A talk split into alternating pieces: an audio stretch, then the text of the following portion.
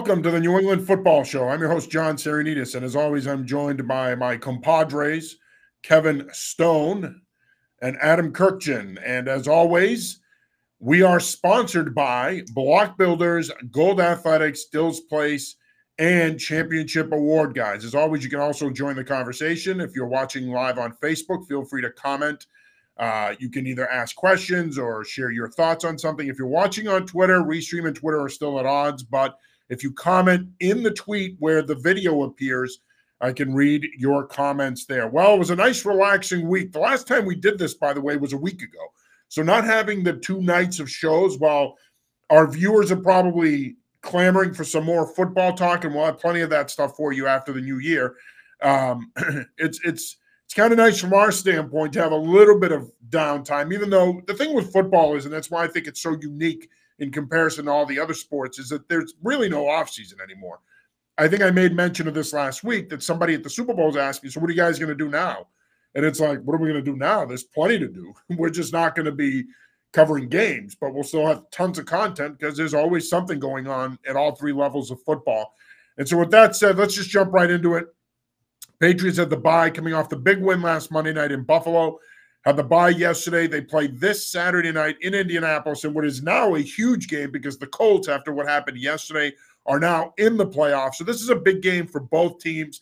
But I want to start off with getting your guy your thoughts on where they're at at the bye. This is a late bye. Of course, part of it is, is because now they've added a week to the regular season, but where are they right now? Have they met your expectations? Have they exceeded your expectations? Have they fallen short of your expectations? Looking at where this team is coming out of the bye now, wh- where where would you assess they, they're at in your opinion, Adam? Well, they well it depends on when my expectations started. At the beginning of the season, I thought they'd be pretty average, and then at the beginning of the season when they went through those first few games and had some tough losses, I thought they were, you know, maybe a little bit below average. But they've won a bunch of games in a row so they've exceeded my expectations for where I thought they'd be at this point. Um, I think part of me wishes that for them, part of me wishes for them that the bye wasn't here at all because they're playing so well coming into this next week, and you wanted to carry that momentum into it. But I, I don't think that makes too big a difference. Maybe that's just in my head. No, I don't think it's in your head. I mean, you saw it last night with Green Bay. They were sluggish in the first half of that game against Chicago. And I, I do think there's something to be said for that. Yeah. It's kind of like, you know, almost not wanting to bye for the playoffs because you go straight from the season into it and carry it into it. Um, when I look at this week, this Colts game, I, I, mean, I like this Colts team a lot um, just because of the way they, they play a lot like the Patriots in some respects and the fact that they, they, they use their running game. They got Jonathan Taylor, a great back out of Wisconsin who's really come alive. So um, I think this will be a, a, a matchup between two similar teams. And I think both of them are pretty good. Yeah, I'm with you, Adam, for the most part. I mean, going into the season, I think they've exceeded expectations just because, again, they had a rookie quarterback. You know, we didn't right. know what to expect, really. And then when they're sitting at two and four, I don't think anybody expected them to do anything. Um, if anything, it was, you know, they were regressing and it was only going to get worse. So, uh, yeah, they've they've completely exceeded my my expectations both preseason and in season. But this weekend is just it's so interesting. Um, first of all, I love the Saturday games.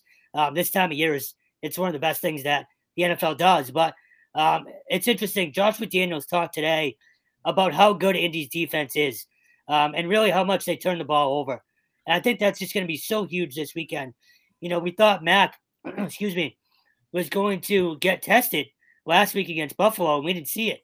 Now, this is an even bigger test, I think, on the road against a team that can really stop the run. So um, it's a it's a fascinating matchup. I know we'll get more into it, but um, for where they are right now, I think they've exceeded expectations. Yeah, I think that they've exceeded expectations. Although I thought they'd go twelve and five, I I I was very bullish on them. I said that in the preseason that I felt this was a team that could win twelve games, and, I, and I'm going to stay with that. I mean, I I think that this is a team that can win three out of their last four. And then the way they're playing right now, they can win all four of them. I mean, look, I know Indianapolis is pretty good, but Indianapolis got off to a slow start. They're one game above 500. They're tough at home. They, they, they will give you problems because they can run the football and they can stop the run. But I still think when you look at the way this Patriots team is playing right now, they've won seven in a row. Yeah, they might come out a little slow on Saturday night coming off the bye. That's to be expected. They haven't played in two weeks. But this team has exceeded expectations, but not my expectations. I thought that if they stayed healthy and they managed the game for Jones, and I stayed with that 12 and 5 prediction even after they named Mac the guy. I think if they were able to manage him and stay healthy, you knew the coaching was going to be there. Look, I, we've talked about this. I don't think a lot of people realize how good a job Belichick did last year. Going seven and nine with that roster, with Cam Newton coming off an injury, no OTAs, no offseason, in a pandemic, to, to squeeze seven wins out of that lemon was pretty impressive. And so I'm not surprised that they're nine and four in the number one seed. And I know a lot of people will say, well, oh, here comes Kansas City. They're finally putting it all together. And they are. They're and I think a lot of it for them is their defense has been the catalyst in recent weeks, but now the offense is starting to, to get going again. Kansas City's Kansas City. They're really good. But I, I I love that matchup for the Patriots. We've seen it in the past. Obviously, a couple of years ago, they went into Arrowhead and won an AFC championship game. They should have beat them last year in the regular season there. I think they match up pretty well with Kansas City. Even though you don't have Stephon Gilmore anymore and that secondary flexibility, I still think that they can find they can play them. They they they have the pieces to match up with them. So have they exceeded expectations? Yes, but I felt that this was a team that when you looked at the landscape of the AFC could contend and here we are. They're contending and and look, outside of Kansas City, we could sit here and talk about this Colts team and how dangerous they are and this and that if the Patriots come to play Saturday night, they should win this game. I, am not. This isn't false bravado. This isn't me being a, um, an ass kissing bandwagon jumper. This is me being honest. I think if they come to play, they should win Saturday night. It's really that simple. And then when you look at the rest of their schedule, they've you've already beat Buffalo. Buffalo's a wounded animal. They're desperate right now. Probably should have won yesterday. Some questionable officiating at the end of that game helped helped Brady and the Bucs, but that being said, Buffalo's still talented. They can come in here and win, but I think the Patriots have their number. And then it comes down to you're going to be Jacksonville. They've already quit on Meyer. Myers quit on Meyer. And then you have Miami, which they're playing really good football. They've flown under the radar, and it's always tough down there. That might be the one game I could see them maybe dropping the rest of the way, but they're in really good position right now, fellas. And I think to me, they, they kicked Tennessee's ass. And right now, as it appears, outside of Kansas City, Tennessee might be the only other team in the conference that could potentially be competition. I know people are going to throw out the Chargers, and they're always a sexy pick. But at the end of the day, it's really going to probably come down to Patriots, Kansas City again. Yeah. yeah. Think, yeah go ahead. No, I was just, just going to say, we have to remember that there's only, you know, one bye now, too. One bye, and it's huge. Yeah, if they can get home field, man, it just it helps huge. Mac if if Mac doesn't have to go to Arrowhead, you know, and deal with those psycho fans, it's that's huge. So these next few weeks, again, they, they should clean up, but they need to take care of business because that that bye is enormous for them. Well, these next two weeks, I think, are are going to determine whether or not they end up yeah. the one seed. Yeah. yeah, I think it's um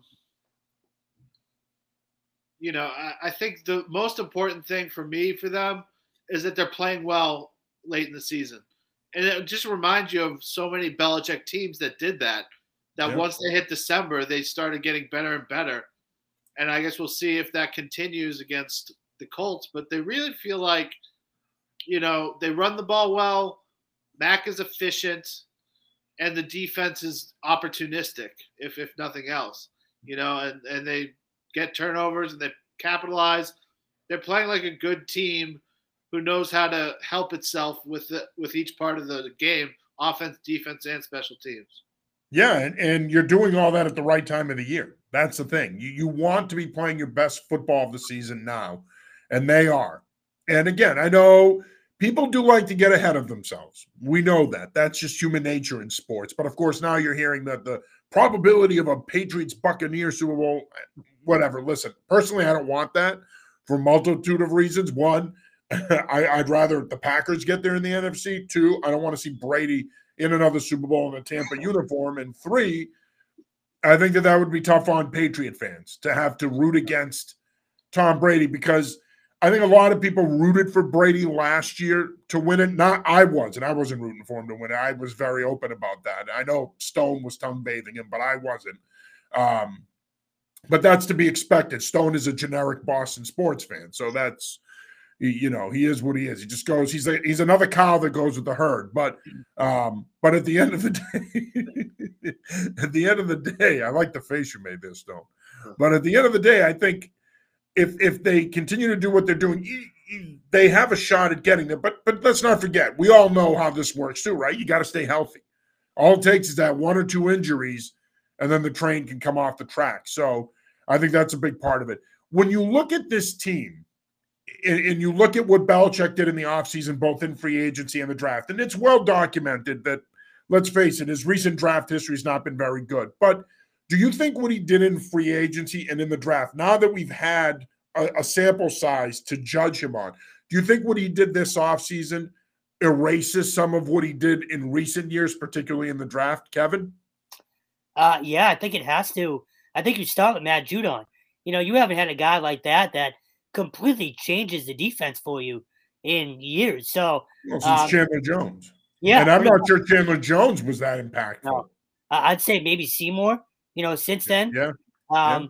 so I think starting with him, he completely changed the defense. So uh, yeah, I think it's more so even for me, not necessarily about the team he built, but just how he's gotten everyone to buy in, especially the new guys. Everyone is drinking the Kool Aid right now. They're all. It, it, feels like again. I hate this comparison. It feels a little bit like the old teams, like 01 and, and stuff like that. Mostly because of the buy-in to me. So um, the free agents that he's, he's brought in, there's something to be said for that. That he brought in guys that are willing to buy in. You know what I mean?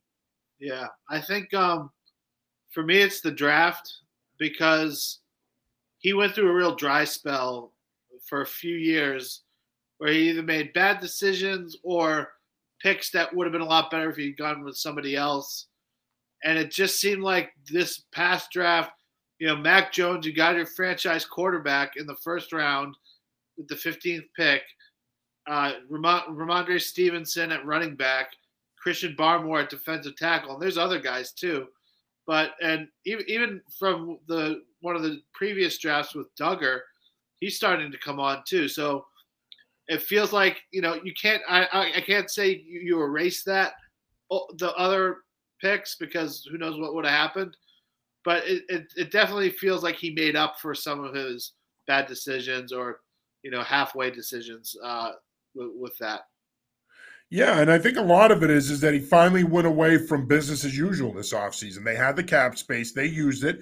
They were in a pretty good spot because a lot of teams coming out of the pandemic didn't want to spend some of the cap space they had. A lot of teams didn't have the cap space that they had, so they capitalized on that. And then I think the cherry on the topping was what he did in the draft, getting Jones at 15. And I know there are a lot of people that will say, "Oh, he fell to them. Oh, it's not hard." Eh, eh. I don't. Who cares? He was there and they took him.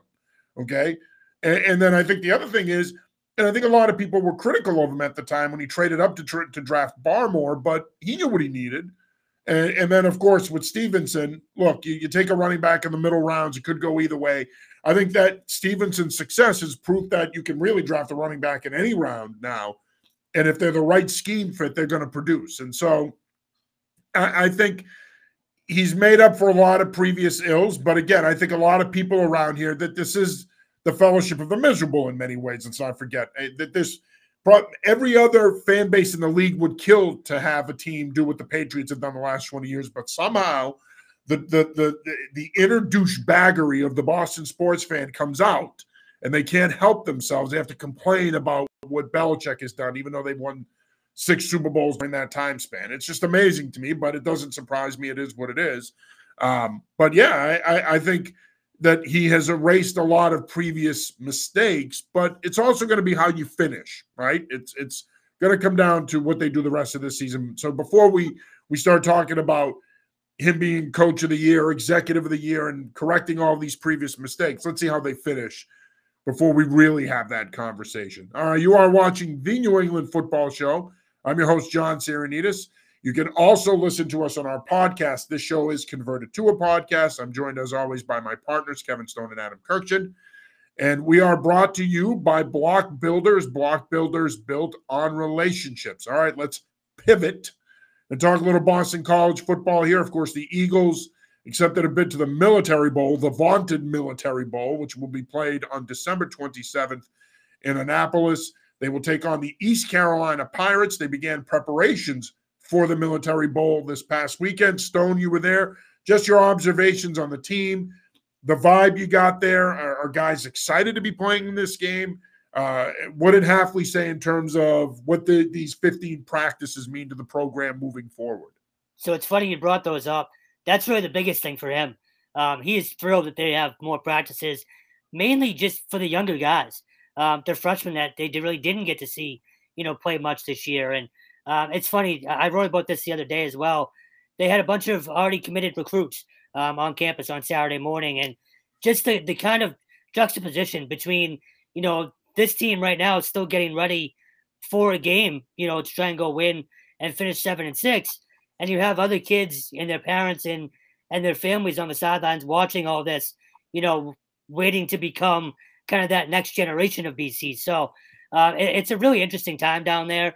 Uh, there is definitely a buzz, not just for the game, but obviously Phil Jurkovec coming back as well. Coach Hafley signing uh, his extension. There is definitely a sense of kind of, all right, hey, you know, hey, we want to get this win, but we have eyes on next year already, and um, a lot of things are being put in place for next year already. Um, and Coach Hafley also talked about how much work has gone into recruiting, which I know we're going to get into um, a lot this week and tonight. Um, but there's definitely a sense of you know, just kind of turning the page, but also wanting to finish the right way for the seniors. It's a it's a very interesting balance over there right now. Yeah, it seems like um, I feel like Hafley's a positive guy, and he brings positive energy and uh, and fosters it among his team when he can find it. But you're right. A lot of this stuff now is about the future. Get get these yeah get this good recruiting class on campus. Get them up to speed. Um, get you know uh, get Jurkovec, uh, you know, out there and, and ready to play for the, for next season. Um, you know they're going to lose some people. They're going to lose a good class, but I think this is another opportunity for BC coming up this next year to take another step forward. Hopefully, that's eight wins at least. Hopefully, that, that finally that eighth win they can get that. But um, but you you know I, am sure the the players and coaches there have uh, heard that enough. But it, it would be nice to see. Yeah, it is. Look, the 15 practices are what matters to coaches. It's an opportunity to rep a lot of the young guys. You got to remember, this is also a tricky time of the year because you got a lot of the upperclassmen, particularly those that think they're going to get drafted high, that have been told that, hey, if you come out, this is where you could go. And if, if you're a day one or day two pick, a lot of those guys in recent years at schools across the country have opted not to play in bowl games. So it's an opportunity to see some of those guys off, start to play some of your young guys, practice them and play them in the game, and then really prepare for the next season. This is really what it's all about. Uh, it's not to say that they don't want to win the military bowl because obviously they do, but I think this is more about 2022 and getting these younger guys ready to step in and fill some of these – roles that are going to need to be filled as you go into spring ball and fall camp next year. So I think it has a ton of value. And that's why people outside of the football world don't get this. They, they'll never understand why a six and six team is going to a bowl game. But the truth is, they're going to a bowl game because it's an opportunity to get that additional practice time, but it's also an opportunity to send off your upperclassmen the right way by winning a bowl game. That there's a lot of value there. I think people look at it from a financial standpoint so much that they lose sight of the fact that it's good for the program to be playing in a bowl game like this. Okay. Now, are the kids going to love the fact that they're going to miss Christmas at home, especially the local kids? Probably not. But hey, that's that's the the proverbial price you pay to play in a bowl game to get that extra practice time, to get that extra time on campus, especially if you're a returning player to get that opportunity to to develop a role so that you can be a factor on the roster next year. So uh, I think it has a lot of value from that standpoint. Now, of course, Wednesday is the first of two signing days. It's the early signing date. December 15th. Boston College is expected to get the majority of their class signed on Wednesday. Of course, this is a class that is highlighted by Sione Hala, the safety out of California, Joseph Griffin, wide receiver at Springfield Central. He's the top local recruit. And uh, some other talented players in this class include RJ Maryland, who played at Southlake Carroll in Texas. One of the things that impresses me with this class is that it's a really diverse class. I mean, they went across the country to add talent here. It wasn't just that they recruited, you know, traditional places, New England, New Jersey, Ohio, the Mid Atlantic. They really spread out here, going into California, going into Texas, and they added some high quality talent. How much of that do you think is just Hafley saying, hey, we need to become a national brand here? Or is it just that they finally realize that look, talent's talent, and we got to go to different parts of, of the country to get it? Because as we've seen, Zay Flowers, for example, he was a Georgia kid. So just because Georgia or Georgia Tech or Auburn or Alabama don't love Zay Flowers doesn't mean he he can't get love from you and come here. So how important is it that they've been able to spread their wings, if you will, no pun intended, and recruit nationally?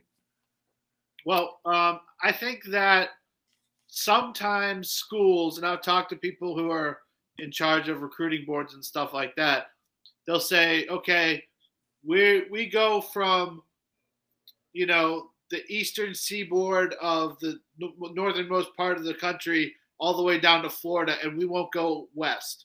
We, we won't we won't go to anywhere we, we don't need to. Right. I just think this is Hafley just casting a wide net and seeing what he and just I mean to include Texas and, and California, I mean that's difficult. I mean because uh, there's so many good players just down the eastern seaboard, just down through Florida. If you wanted to do that, you could build a great team just on oh, those yeah. alone. Oh, yeah. And teams have done that before. But you're right; they go to Ohio a lot. Uh, that, that's always been some of their stronghold. Those parochials out in Ohio, like St. Ignatius and St. Edward, and teams like that. Um, but I think this just speaks to the the work ethic of the staff to to go to cast such a wide net, and um, you know it it seems like a good class on paper, um, and so I think they've done a good job, and I, I think with the early signing day, the the hope is to get most of your recruiting done for that first one and not leave so much over for the second one. So I, am curious to see how many guys sign this week. Yeah, and just to, to that point, I saw earlier tonight there was a kid from Montreal, Quebec that's going to sign, you know, on Wednesday. Like, yeah, uh, yeah, yeah. played at Loomis Chaffee, Edwin Kolenji. Yeah, yeah, and so, so he's he's a terrific talent. He's he's a great fit in their defense as a weak side linebacker, and he and Griffin are the two centerpieces of their New England portion of their recruiting class. Yeah, and granted, he probably saw him again at Loomis, but it just kind of speaks to how far they're willing to go right now to find names and find kids that that want to help build this brand as well. And, and, it's funny you mentioned, you know, just recruiting in general. Coach Hafley, the, the night of the um, Division One and Division Two state championship games, he talked about be, being in Georgia that morning, flying to Virginia later in the afternoon, and then making it back to Gillette for five o'clock. I don't think people realize just how much coaches actually put into this. Um, oh, no. Travel, yeah, no, they travel, don't. It's they insane. don't. And, and that, and I got to tell you, that's the worst part of coaching at the college level. I think if yeah. if you talk to any guy who coached at that level and made the decision to jump to the pros, they'll tell you that the biggest reason they did that is recruiting. It because it's so different than the NFL offseason. In, in the NFL offseason, you know that you're gonna, especially if you're not in the playoffs or you're or you were knocked out of the playoffs, you know that from January to April you're going to do your fair share of traveling. You're going to go to different pro days, work guys out. You're going to go to the All Star games, but it's kind of set up. You know where you're going. You know what you're doing. You know when you're going to be on the road. You know when you're going to be home. With recruiting at the college level, you're literally these guys are recruiting any every any opportunity they get, every opportunity they get. Any downtime that exists in their schedule, they're doing something with recruiting. It's constantly about player acquisition, and it's it's a grind, man. It's a lot. You got to love it to do it. I yeah, yeah, no, and just again, it, it, speaks to how much this program is now willing, you know, to put themselves out there and make sure that they are being seen by the top names, you know, in the country. So uh, just on Saturday, Hafley blatantly said, "I can't wait to sleep in my own bed for three days." you know, like these coaches are grinding, and you know, so that's kind of kind of a forgotten part about Wednesday. Obviously, all the attention's on the kids, and it should be, but there are countless people behind the scenes that actually, you know, get these kids on campus and and help build this program. So um, I, I want to make sure that kind of get gets pointed out as well. I um I was talking to an assistant coach once. It was maybe two years ago. It was before the pandemic, and he said we were talking about recruiting, and he said he wrote one particular recruit a different letter each day for two years. Yeah. I, I can't imagine. It's I mean, a that courtship. is- it's Yeah. incredible. It's I mean, it's a, it's a, it's an incredible amount of work, and when you say John that you know that's the part that some coaches won't miss when they go to the pros or something. Exactly. I mean, write, writing a, a different letter every day to one recruit. I mean, it's it's incredible. So, um, and you're right. It's a courtship. It, it is. It- it It's is- a courtship, and unfortunately, given and we can get into this now. Maybe we could use this as a segue, but given everything that's happening now with the transfer portal, it's a courtship, but it may be off or not because that kid may literally only be on campus for months, and they may say, you know what, ah, I don't think this is a good fit for me. I want to either play closer to home or go play at my second or third choice, and see you later. I'm gonna I'm gonna enter the portal, and whatever happens happens, and it sucks, but that's the reality of it. That's why, for me as a coach, if somebody said to me, "All right, John, you're going to have an opportunity to, to be a position coach either in the NFL or in Division One college," there are a lot of guys that would jump on college. Believe me, they would. Uh, not me. I would love to coach in the NFL over Division One college football for a variety of reasons. That's why this whole Urban Meyer thing is fascinating to me because it's like, dude, do you realize how great a gig you have there? There's no pressure. You have a supportive owner. You have total power and and uh, he acts like as if he's the only coach that's ever wanted to win. And in the process of acting that way, he's effed up the whole thing.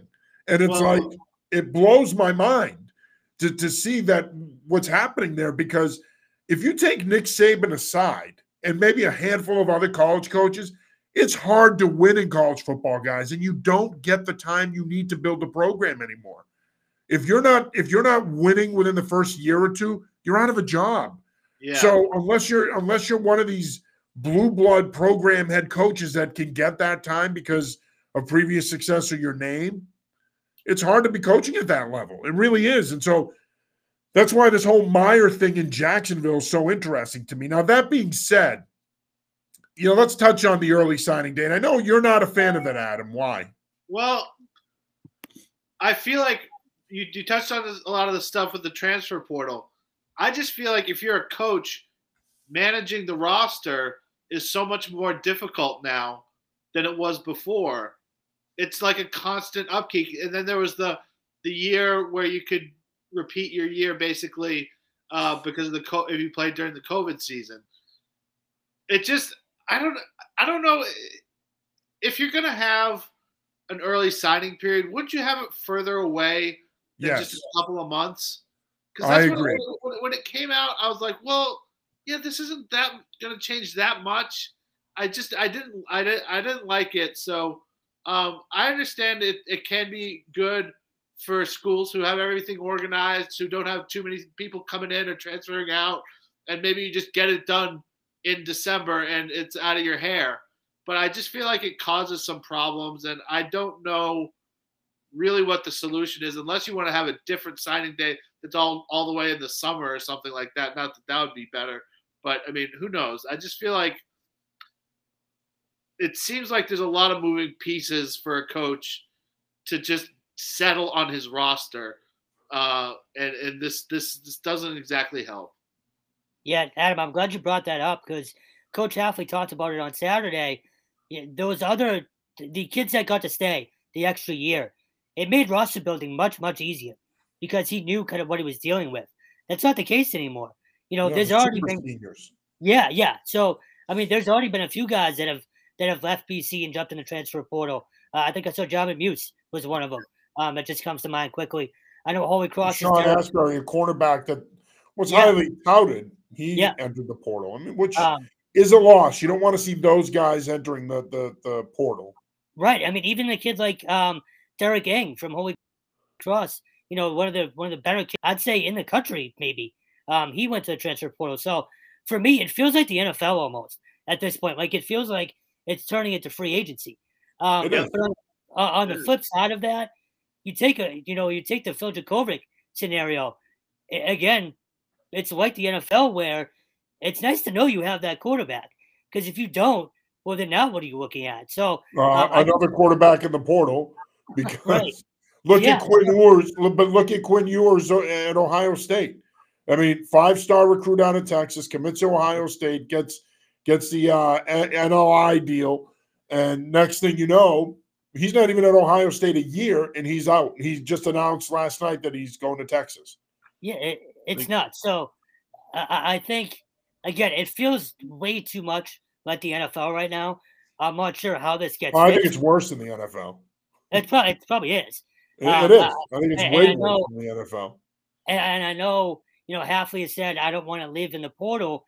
It's not the right way to to build a team. He'd rather the younger guys, but at some point, like it's just, I'm not even sure where I'm going with the rest of this, but yeah, there's something, something, has to something has to change because it's just. But but and you're right, and you're right, but I don't think anything will change because no, no. Here's the problem. I agree with you 100, percent but it won't change because remember now, what was the impetus for a lot of this stuff? Coaching movement, right? Well, the coaches get to move. And then the other and then the other factor in, in all this change was, well, these schools are making money hand over fist on the uh, TV deals and the advertising money, and these kids are putting in all these hours and they're not getting compensated, and all this other happy-go-lucky horse crap that bothers me because now all of a sudden, if you go on Twitter, there's high school kids pitching shit. I mean, mm-hmm. this is the world we're living in now. Yeah. And I think that the biggest problem we're facing right now is that people, because we're living in such a radical world now where it has to be the one or the other, and yeah, I'm going to go there because it's the world we're living in. Because there's no common ground anymore, this idea that you needed to institute the transfer portal and them making money on their likeness and all this other stuff because of coaches – moving and getting big contracts and because of the NCAA making money. Well, it's great that you got that for the players, but what you've done is you've created a Wild West scenario now. It's a mess. College football is a mess right now. And I don't know how you fix it because who someone's going to have to sacrifice in order to fix this. So who's sacrificing? The schools, the coaches, or the players? They're all self-serving, so they're not going to sacrifice. So I think this is the world you're going to be living in. And I think yeah. what's going to happen, unfortunately, is you're going to continue to see more and more decisions being made based on money and greed, and it's going to be killing the game. But people don't want to see that. They don't want to face the reality that a lot of this stuff kills the game. When you look at a kid like Zach Calzada, the quarterback at Texas A&M, he enters the portal today. Why? Why did he enter the portal? Now, it could very well be that Jimbo Fisher said we're going to go in a different direction. I don't know. I'm not privy to that. But the kid had a pretty good year at A&M. He's being coached by Jimbo Fisher, who's a pretty good quarterbacks guy and offensive coach. coach. You're cutting your nose to spite your face. If you want to play on Sundays, you want to be in the best possible situation to to prepare yourself to play on Sundays. And so that's why I think it's worse in the NFL because in the NFL, listen, you know, free agency, player movement, coaching movement is a way of life it's not supposed to be a way of life in college football. Yeah, the coaching movement's annoying, and gone are the days of the Woody Hayeses and the Bo Schembechlers and the Gene Stallings and the Howard Schnellenbergers. But that doesn't mean that we need to upset the apple cart and turn everything upside down now and have, you know, a couple thousand kids sitting in a transfer portal and and high school seniors now skipping their senior year in high school so that they can get on campus early and make money. Like it's just insane. And no one no one sits back and says, hey, you know what? This is not good for the game. How do we fix this? How do we placate both sides but fix this? No one's going to fix it because everybody has a hand in the, in the cookie jar. So why fix it? There's no point in fixing it because everybody's making money on it, right? So yeah, yeah. I don't know. I don't know how you solve this problem. Yeah, I don't know how you solve it either, but definitely like the NLI stuff complicates it because Ewers from Ohio State, who's now transferring, he already had NL, NLI stuff going before he stepped on the field. And he probably thinks, well, if I'm going to have to wait another two years uh, before the other quarterback leaves, then that's Yeah, going to CJ Stroud. that Stroud, yeah, uh, then that's going to affect my uh, NLI stuff. And so he wants to go play somewhere where essentially where he get, uh, you know, start right away, and some somewhere where it affects his bottom line in a better manner. So I, I hate to tell people, right? They don't care about the academic piece. The academics are negligible now. They mean nothing. He's just using whether it's Ohio State or Texas, he's just using the school to play football and make money. That's what you've done with amateur athletics now. Thanks a lot. You've Yeah. ruined what it's supposed to be. yeah, it's uh, it's tough. And, and and you're never going to i've had this argument with many of people on radio in person. You're never going to get people to understand why student athletes shouldn't be paid. They're just the people that support that will never understand it because all they're looking at is the money. The ncaa makes money. The schools make money. Yada yada yada yada. They never can get past the idea that it was never intended for these kids to go to school to make money. They're they're getting paid in an education and an opportunity to play at the next level. But that's not good enough because we don't we live in a world now, fellas, and I don't care. I will politicize it. We live in a world now where it's never enough. And someone always wants more. And that's the problem. And I- and, and I I don't think there's a solution here. I just don't see how you fix it. Go ahead, Stone.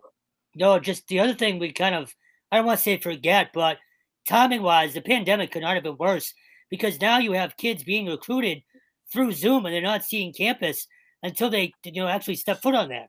So if they're, if they're you know, being recruited and, and agree to go somewhere through Zoom, and then they get to campus and either them or their family hates it, well, now it's just an easy excuse to, to hop in the portal. So uh, I think timing wise, that's been a huge factor as well. And you know plenty about hopping in the portal after a long night of drinking. Well, well, we don't have to go there. And you wonder You've done a lot of portal hopping in your No, but it's it's just it's been awful timing in that regard. Again, kids, they- if they're not seeing the campus, well then you I can walk on, not like you know whatever jersey combination they have set up for me, and now I don't want to go there. Like Well, so much of it, right. And so much of it, you know, and, and we just had a comment, you know, maybe they should go back to making them sit out a year. That's never going to happen. no way. That, that's never going to happen because you can't have the transfer portal and that rule. It, it, it's they they they negate each other. That the whole reason why the transfer portal exists is that reason. It's it's because kids didn't want to sit out a year, and you were punishing them, and you were preventing them from playing where they wanted to play. So that's why the transfer portal came about. So no, the answer is not to go back to the make them sit a year. That's it's not going to happen. So that's why I'm saying I just don't see the, where the solution lies right now because that's not an option. You know, now you've opened up Pandora's box. So the money, the the NLI money, you're not going back on that. So I don't know how you fix it. Unless you start, you say to kids, look, unless the NCAA literally decides to start paying them and saying, you're going to be paid as professionals in essence. You're not going to get that NLI money, but you're going to get paid. And if you're doing that, then get rid of the NCAA. You might as well just be, you might as well just set up a minor league organization that develops talent for the next level. Because what's the point of going to college at that point? oh, I I don't, you know, that. it is. It's a mess, and unfortunately, there's thousands. There's going to be thousands of kids that are going to get stuck in that portal with nowhere to play, and and it's not just Division One; it's across the board, and they're not going to have anywhere to play. And then it's going to be, well, we thought this was the right thing to do by the kids, but it's not. So again, kudos to someone like Nick Saban. It doesn't matter. Nick Saban, any, anything he touches turns to gold. He he will always find a way to skirt around things, but not every coach can do that. You are watching slash listening to the New England Football Show. I'm your host John Sarianides. As always, I'm joined by Kevin Stone and Adam Kurkjian, and we are brought to you by Gold Athletics. Visit goldathletics.net today to find a fundraiser that works for you and your program. And Matt Ross and his team will get you on the road to fundraising in no time. Now, sticking with recruiting, of course, UMass, Don Brown is starting to fill out his staff. He made two key hires this past weekend with the hiring of Valdamar Brower, the former head football coach at Springfield Central, as his defensive line coach, and Jeff Moore was hired as tight ends coach and recruiting coordinator. Of course, Moore was the head coach at Loomis Chaffee. Did a he did a great job the last two years of really uh, adding talent to the roster and turning Loomis into one of the power programs in the region. Just some thoughts on these hires. Why are these? Why did Brown hire these guys, and what is the significance of it, Adam? I think uh, Brower is just a good coach. Uh, for as long as he's made Springfield Central a contender, there have been sort of people wondering when he's going to make the leap to the college level. Uh, you know, he was a great college player at UMass, and um, all American. Yeah, he was. Yeah, was tremendous. So, you know, he's great, and with Moore, I just think this guy's going to be tre- tremendous recruiting. Yeah. Like I, you're already you know, seeing it. Yeah, I mean, you, you, he he's he's everywhere, man. He's a tireless recruiter, um, and I think he's just going to be uh, good for them. And it's good to have young blood on the staff. Not saying you should have only one or the other, but it's good to have young coaches on the staff. And um, yeah, I think those are both really solid hires. I I, uh, I can't find much fault with any of them. Yeah, I think it's it's just as simple as you know when when they were first starting the hiring process before Don Brown, we talked about needing coaches and and voices there that know the program and and want to see it succeed. What better voices than these two guys? Yeah. Um, so I, I think more so than anything, it's just it's bringing those guys back into the fold that know how UMass needs to not not necessarily needs to to turn around, but they know how hard the process is going to be.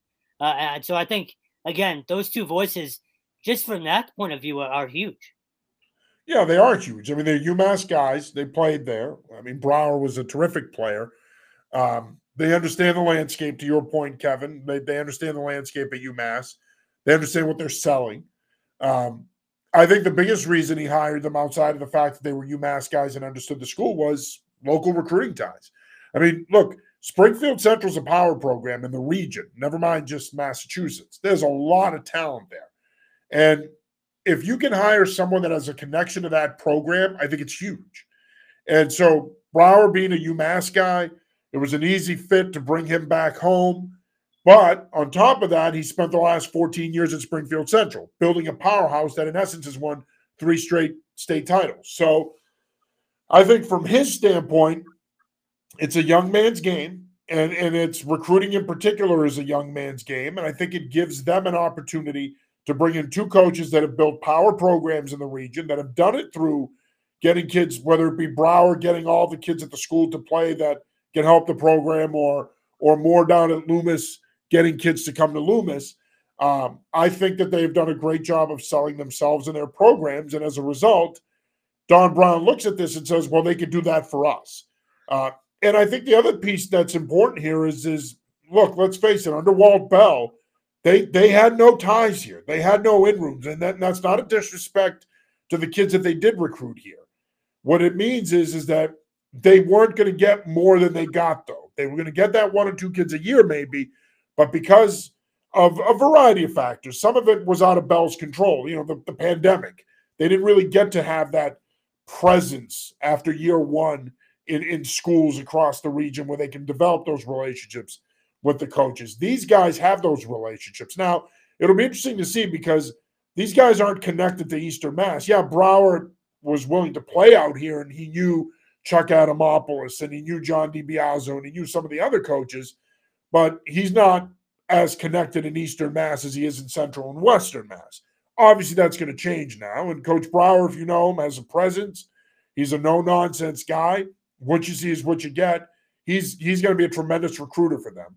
Uh, that being said, I think Brown also looked at this and said, "Hey, we need to we need to get back into these schools and get and get boots on the ground in Massachusetts and in New England because that's where we're going to really get a lot of our talent. Even though UMass, the goal is to make it a national program in terms of recruiting. Initially, at least, it's going to be a lot of the local kids. And and look, who who are they going to get? Well, they're going to get those kids that might have gone to a Navy, that might have gone to a Colorado State, that might have gone to um, Coastal Carolina to, to another mid-major program. Yeah, you know what I mean. So those are the kids UMass is going to be in the mix for. And I think that that's why ultimately hiring these two guys was a home run because they're going to help you close that gap. You know, you mentioned Moore. Moore's already hit the ground running. He's already secured uh, a couple commitments. So, and that's only the beginning. I think they're going to be pretty busy going into Wednesday. Uh, so this is where you're going to see Don Brown's impact. A lot of people have said to me, "You guys are really bullish on that hire. Uh, why don't you wait until he, he and that staff coach a season?" And I'm like, "Well, we're bullish on that hire because I think he's going to bridge bridge the talent gap, and that's what this program needs right now." So, go ahead, Adam. Well, you, you one of the things you you talked about is exactly true. You want them to get a guy that went maybe not goes to BC, but go somewhere else. Because like if you take a look at uh, Isaiah Likely, yeah, like that's a guy you can't lose. Yeah, you if you're if you're UMass and Likely doesn't have a BC offer, if you can get him to come to UMass, that's everything because he's going to be in the NFL draft. Yep. You know, um, or at least we think so. You know, so oh, he'll get drafted. Yeah. yeah. So, um, you know, if he goes to UMass, what what an effect that would have on the program. Uh, yeah. So you know, Coastal Carolina has recruited Massachusetts really well. They got Josiah yeah. well, Our friend Corey Bailey played a, a key role in that. Yeah, hundred percent. So um, those are the kind of guys that UMass has to get and keep in state. Yeah. No, I agree wholeheartedly, and I think Isaiah Likely's a great example. That there's a kid who it, BC didn't want him and they weren't going to offer him. UConn wasn't going to offer him. Well, then if you're UMass, you should be able to compete for kids with UConn. Yes. And and if you're UMass, you should be in the conversation with a kid that's being recruited by BC. But now imagine getting a player like that, a guy that's a move tight end that can impact the game in so many ways, a guy that's probably going to be a day two, late day two, early day three pick in the NFL draft in April. That's a guy that could really help your program. And so that's the hope here with Brown and bringing in Brower and Moore and whoever else he's going to bring in. The hope is that these guys can get that kid. They can get that kid to stay here because, again, you shouldn't be losing. I'll give you another name. And I'm not saying that if Brown were here earlier, he would have picked UMass over Syracuse, but a kid like Terry Lockett out of Springfield oh, yeah, yeah.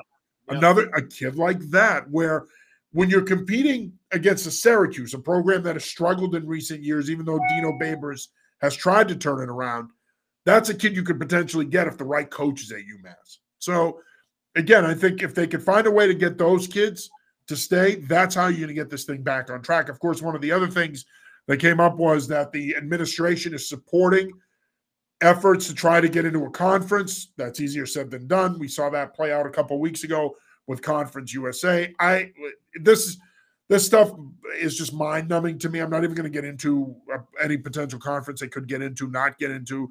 It just it drives you crazy. It's it's you can do a whole show on it, but uh, but apparently the administration there supports that. You are watching slash listening to the New England Football Show. I'm your host John Sarianides. As always, I'm joined by Stone and Kurkjian. A couple of other things, and before we do that, by the way, I want to take a second and thank Dill's Place. Dylan Muse, one of the most talented dudes around Christmas is two weeks away. If you're looking for that special gift, then you need to visit Dylan's Etsy page. He's got some really cool stuff on there. Go on there, find something you like, and give that to someone special. It'll be unique, it'll be different. Visit Dylan's Etsy page for some great gifts and gift ideas today. Uh, a couple of other things, real quick. EJ Perry today was named the Bushnell Cup Offensive Player of the Year in the Ivy League. That is an incredible feat considering the Bears went 2 and 8. But it just goes to show you how impactful of a player he was. And I covered them three times this year. I loved watching that kid play. He's going to play in the East West Shrine game. I think he has a future on Sundays. I think he's one of those guys that has the makeup, the athleticism, the arm strength, where he doesn't have a tremendous skill set across the board, but he does everything well. And I think that's the kind of guy that can carve out a nice career for themselves in the league as either a spot starter or a possible backup. I think he certainly has the talent to go into a situation where if he's there, he can compete for a starting job. But I think it's a tremendous honor to win that award on a 2 and 8 team. It speaks to how good they were offensively and it speaks to how good he was. Yeah, he's heck of a player, especially going back to his days at Andover. He's a wrecking, one man wrecking crew. He really um, was I mean, I mean, the guys at BC always told me that if he wanted to, he probably could have started on defense somewhere, like as a safety. Yeah. That tells you how athletic he is. Yeah. Um, and tough. I, I got to tell you, one of the things that impressed me with covering EJ this year was just his toughness. I mean, because his look, James Perry runs a great scheme. I mean, schematically, Brown offensively is, from a coaching standpoint, as well coached as any team in the Ivy League, in my opinion. And he wasn't afraid to run his nephew. He ran him and he ran him downhill, and they did some different things with him. So I think that that's why EJ, in my opinion, has a potential future on Sundays because that blend of athleticism, that high IQ, that accuracy, that anticipation, he takes care of the ball. He has he has good arm strength. It's gonna we'll see if we can call it plus arm strength, but he definitely has. He can make every throw in the book. To me, he has a lot of those qualities that you want in a quarterback that you're going to want in your room. Yeah, he. It's funny. Um, I'm not saying he's as good as this guy, but when he plays, his style of play reminds me of uh, Kyler Murray in terms of somebody who can run around, strong arm, good athlete, makes plays outside of the pocket. Are you saying he's as good as Kyler Murray? yeah, no, but um, but yeah, I just I, I he's he's just a playmaker, and it, yeah. you're you're right. The NFL is moving more towards that.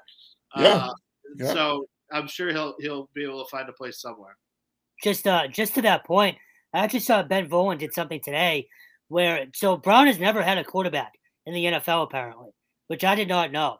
Um, and just based off what you two are saying, does he have kind of the the staying power? I guess obviously it's it's too early to tell, but do you guys both think he can of last in the league? Yeah, I do. I do because I think that the intangibles. He's smart. He's tough. He's accurate. He takes care of the ball. I mean, he has had his moments. I say takes care of the ball. He has had his moments, but you got to remember they were playing from behind a lot. So quarterbacks tend to force the ball and press more when they're playing from behind. Um, so he does have his moments where he he can make better decisions, and he would tell you that. The great thing about EJ, and I've interviewed him, is that EJ will shoot shoot you straight. He's not the kind of kid that's going to tell you what you want to hear. What you see is what you get with him. That's why he was such a pleasure to cover. Um, so yes, I I think he has staying power. In my opinion, I think EJ's the kind of guy that could step into a situation, be a spot starter and a, and a, and a career backup, and play in the league for eight to twelve years and and and and carve a, a nice little career for himself. I think he has. He does the things you need quarterbacks to do, especially guys that may not necessarily be your starter. He does those things well, and that's why I think he could potentially have staying power. So all right. Real quick before we wrap this up, let's uh let's pivot over to high school football. And uh, before we do that, though, I do want to thank Ken Nally and his team over at Championship Award Guys.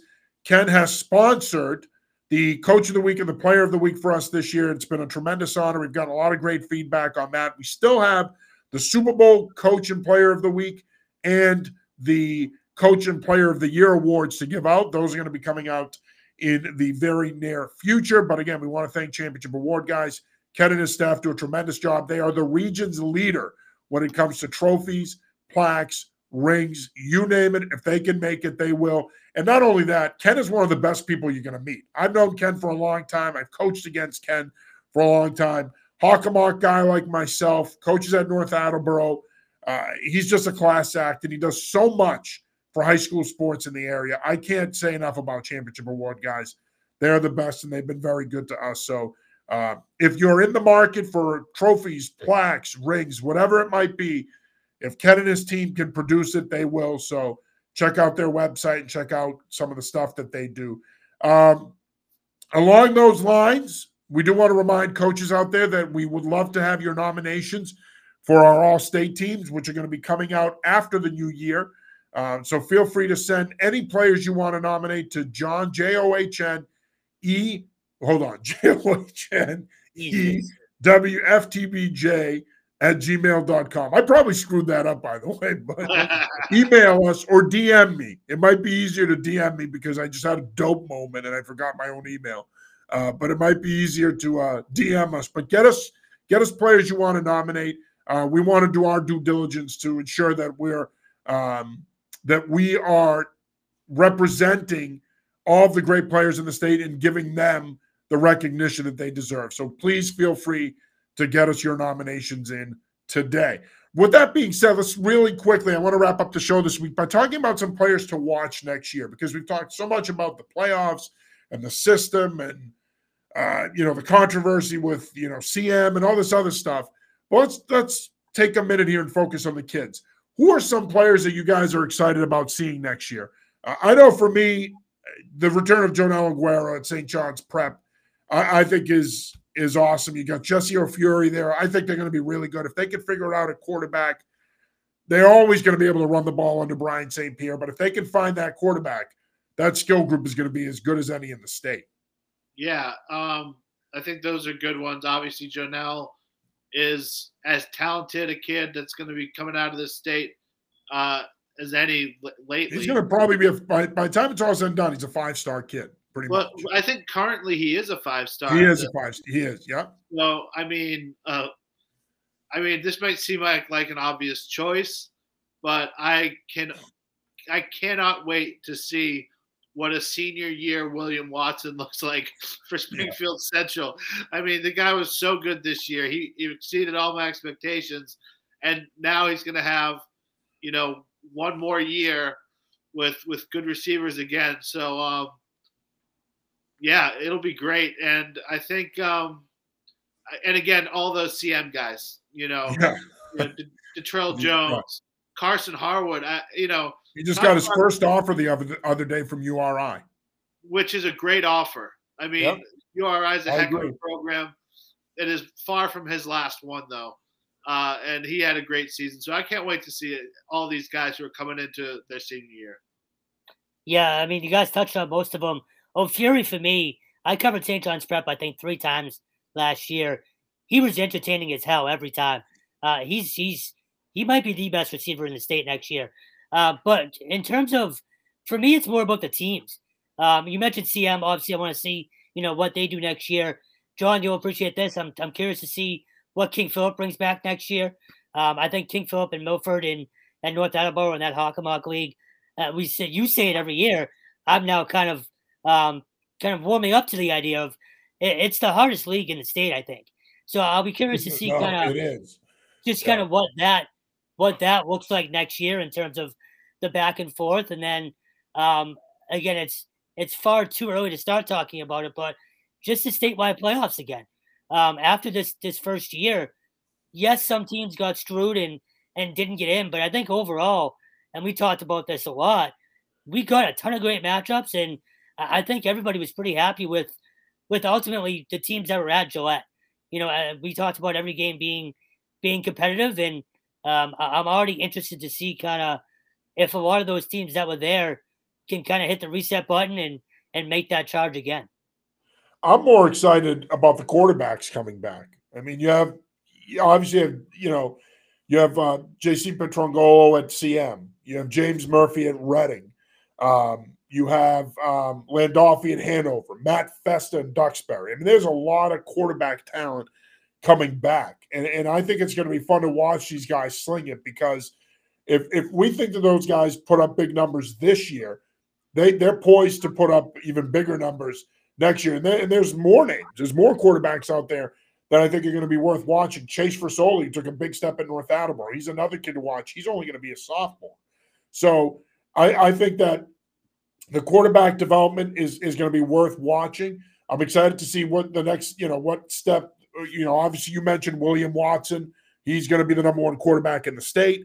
But there's another quarterback in the region, Dante Reno down at Loomis Chaffee. I'm curious to see where what direction they go in from a coaching standpoint. I want to see what, you know, what steps Dante takes.